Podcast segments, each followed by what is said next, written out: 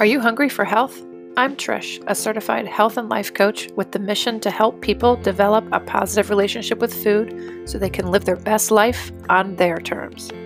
Each week, we turn diet culture and weight loss upside down.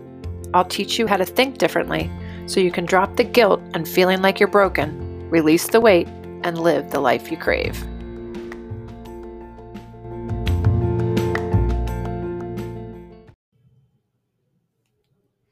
I'm Trish, and this is the Hungry for Health podcast, episode 3, How to Believe a New Thought.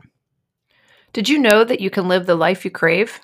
My name is Trish Ryan, and I'm a certified health and life coach. And if you are ready to drop the excuses and take 100% responsibility for your life and your well-being, let's go. What's up, everybody? Welcome to the podcast. Thanks for joining me today, and I want you to know how honored I am that you give me your time and your attention. And I think I have something to teach you today that will be really useful to your health and well-being, but also in many different areas of your life. So if you've been a client of mine or you follow me on social media, then you know that a big part of what I teach is that our thoughts create all of the results in our lives. Our thoughts are the thing that we have control over that impacts us more than anything else. And when you learn to become aware of your thoughts and understand the difference between thoughts and facts, you can observe your thinking and sort of put some space between your thoughts and your feelings and your actions. Sometimes we tend to smush them all together. And that's the first step, again, creating that awareness. The second step is to then choose to believe thoughts that serve us, to think more consciously the kinds of thoughts that are going to create the actions and results you want. So what I want to teach you today is something that people come to me with a lot.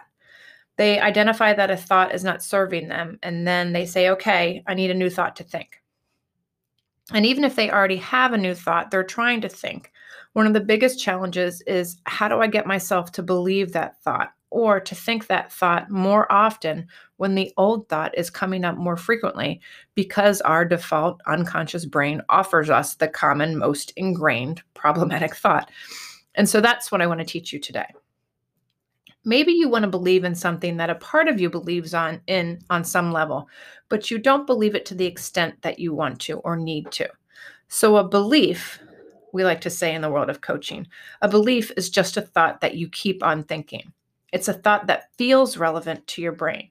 And once it's a relevant thought, then your brain will start collecting lots of evidence to prove it true. And so it becomes easy to believe. And eventually you'll start interpreting the world actually through that thought or through that belief, which is what we do on default anyway. We just don't always choose consciously the beliefs that we're interpreting the world through. So I think it's fascinating in the world of science and psychology to learn how much of our interpretation of the world is actually just a reflection of the lens through which we're viewing it, just a reflection of what we're looking for. Our experience of the world, our interpretation of the world, is very inaccurate. It really is. We just simply filter out things that don't align with what we're thinking and believing, and we include the details that do align with what we're thinking and believing, and we interpret the world through that lens. I was recently watching a TV show. I like to watch TV. And anyway, the name of the show is kind of irrelevant, but essentially the main character, Sam, we get introduced to him right away, and it's clear that he's on the spectrum. He tells us that straight away, and he has some challenges socializing. He deals with his anxiety, and he's very regimented in his routine. And throughout the show, we get to hear Sam's thoughts. He talks to us in his head, and we learn how life is from his perspective. And it's pretty clear that some everyday tasks and routines can be problematic for Sam. At any rate, by about the second episode, we get introduced to another character named Casey. And in the cafeteria, Casey comes up to Sam and takes a French fry off his plate and walks away. And you see in another segment that she appears to be pretty free-spirited, and the way she speaks to Sam is pretty dramatic. And she's a character who's really, really smart, and she tells it like it is. And my overall assessment was, I like her, but she's not very understanding or empathetic to Sam. And so throughout the episode, I'm thinking, gosh, this girl, she's so in his face, not giving him any space. Why don't you just don't do that to someone you don't know? And she can't understand why Sam is acting so annoyed. She's like, come on, dude, get over it. Geez, relax. I'm just playing with you. So we have this experience of Sam based on what we believe, which is she's this girl and he just met her and she's kind of extreme and she's kind of dramatic. Well, about halfway through the episode, it's revealed to us that Casey is actually Sam's sister. And because he is on the spectrum, he doesn't engage with Casey as if they were siblings. And it totally blew my mind because I was like, wait a second, she's not being mean, actually. I mean, some of her actions were inappropriate, but certainly not to the level that I would have thought, thinking that she was someone that they had just met. She's his sister. He's known her his entire life, and she's known him his entire life. So she's interacting with Sam so many times before, and suddenly the way I interpreted this character totally changed and all the things that I thought were pretty crazy. I realized, no, it's pretty understandable, actually. It makes perfect sense that you'd behave that way. So that's just one example of the power of we think we're observing reality when we're not.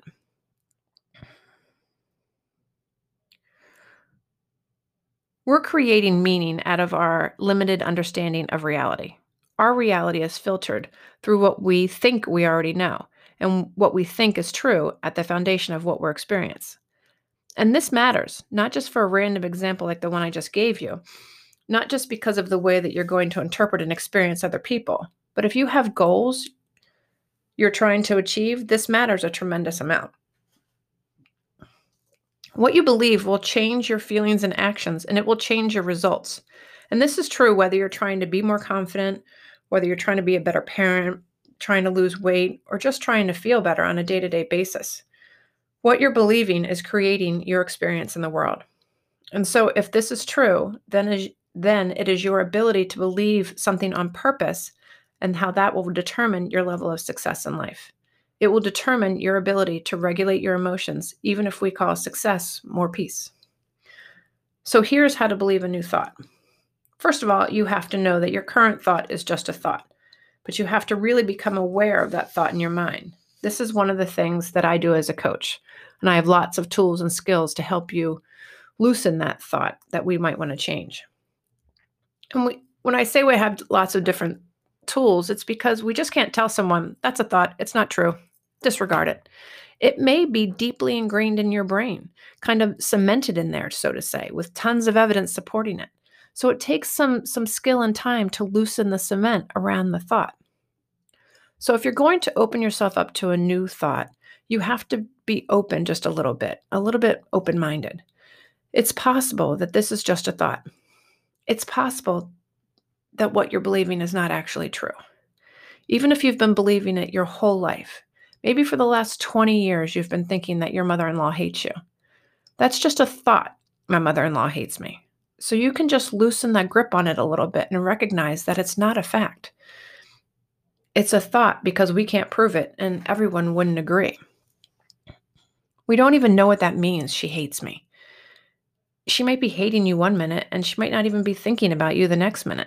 So that's not something. We can't give her a blood test and say, yep, she hates you.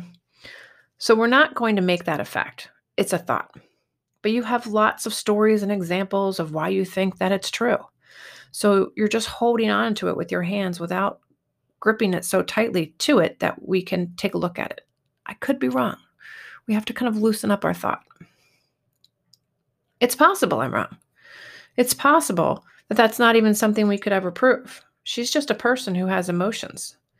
And so you have to make space for that possibility of being wrong. And then you have to decide what you want to think and believe instead. And my recommendation is that you choose something that you already believe on some level. Don't try to believe something that you completely reject, like she adores you and she are best friends. You probably won't believe that. So let's find a thought that feels a little better, that creates a better result for you, that isn't impossible for you to believe right now. It's just not the one in your default brain is sending up the elevator. So it might be a thought like, I love her. Now, maybe you don't love her, then that's not going to work. But if you do, I understand why she's struggling. I understand that she struggles, so she behaves badly sometimes, if that could be a thought that you could believe, you could have a more believable thought there. Now, I want to give you another example outside of the mother-in-law example. I want to talk about a goal. Let's say you have this thought, I don't know how to lose weight. Maybe you want to lose weight and your thought, I don't know. That thought, I don't know, it's not a fact. It's always a lie. It's just a thought. And you might believe that it's true, and you might have the evidence that it's true because you've tried something before and failed. But what we want to do, again, is just recognize it's just a thought. We want to hold it in our hands and decide that that thought could be wrong, and then find a new thought that we want to believe. What about the thought, everything is figure-outable? Do you see how that could be believable? When you have the goal, I want to lose weight and I can figure this out. You don't have to go all the way to thinking, I know exactly what to do. But let's just try everything is figure-outable. I'm capable of trying something new. I can figure it out as I go. I only need to know the next step. I just need to take a step and I will figure out as I go. See how all of those thoughts still feel believable? Because we don't have to discount the I don't know how thought. We just don't want I don't know how to be driving us if we're trying to lose weight. So you find that new thought, you hold space for it, you're open to the idea that it could be true, and then you start looking for evidence that it's true. Your brain will naturally do this. You don't even have to tell it to. If you just decide every day to think the thought, I'm going to figure this out, I can create a system that works for me. If that's your thought, you will start finding evidence that that's true. Other useful thoughts are, other people like me have figured this out. If they can do it, I bet I can. And then you're going to start noticing all the people like you who have figured it out. See what I'm saying? Your brain will just bring in evidence that it thinks is relevant. Like when I thought Casey was insensitive, I found lots of evidence for that. And once I realized that she's Sam's sister, I started noticing that she doesn't seem very out of character at all anymore. That was just my brain. Now, the big thing is you need to be patient with yourself because it might take some time to think a new thought and start believing it. Think about it. For the past 15, 10, 20, 30, 40 years, you've been thinking something different. So it's probably not going to change overnight. It's going to take time. And you're going to have to practice believing the new belief and the new thought. The word practice implies that we're not always going to be good at it. We're going to fail, and that's okay. My husband, he's been taking drawing lessons, and he's really into drawing right now. And my family's like, where's Dad? Wait, he's upstairs drawing. But anyway, he's having so much fun drawing. He goes up to practice his daily lesson, and he has to practice because he makes tons of mistakes. He tries and erases, or tries and crumbles up the paper and tries again. And there's a lot of crumbled up paper and eraser shavings on the floor. And that's how it's going to be with believing a new thought. You're going to have to practice it. Your brain's going to go back to the old thought. Sometimes you're going to be able to interrupt it, but sometimes you won't. But because you're practicing, that's okay. You just gently redirect yourself. Don't be mad at yourself when you get it wrong. Just nurture it with grace, compassion, and practice. And here's the last piece of advice I want to give you with believing a new thought. And this is especially useful when you're trying to believe something that you have very, very little, if no belief in yet. Start with yourself. When I have a goal or a belief that is new, I start with myself. I don't look for outside validation. I don't share it with people that I know it might make it harder for me to believe it because in a way they might say with best intentions, well, you've tried that before. Are you sure that's going to work? What are the costs involved with that? So start believing your new thoughts with yourself first so that when the naysayers come knocking, you have the evidence and you have your own back to support your cause. You can already support yourself in your new thought. We want to cultivate healthy relationships, healthy stories, and healthy beliefs about our goals. So who's with me? Who wants to practice believing things that will serve you better and help you achieve your goal? Losing weight, running a 5K, stop over drinking, being more patient, etc. Whatever the goal, this tool can apply to you. I hope that you will, because this is how you will create the most extraordinary results for yourself. Starting from just feeling better about yourself and improving your day-to-day life and going all the way to achieving what you might think right now is an impossible goal. Those were thoughts that you never thought possible. But if you think that thought, it can happen.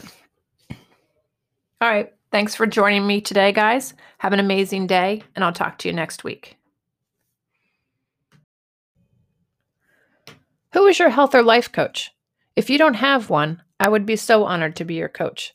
I'm creating a virtual coaching program that I want to invite you to join me in. We will address challenges, we'll work on goals, and we will get results in so many different ways. I'll have programs, workshops, and courses that I've created just for you. When you're ready to really take what you're learning on this podcast and up-level it, then send me an email at trish@corehealthcoach.com, subject line, I'm all in, and be a founding member of the program when it launches.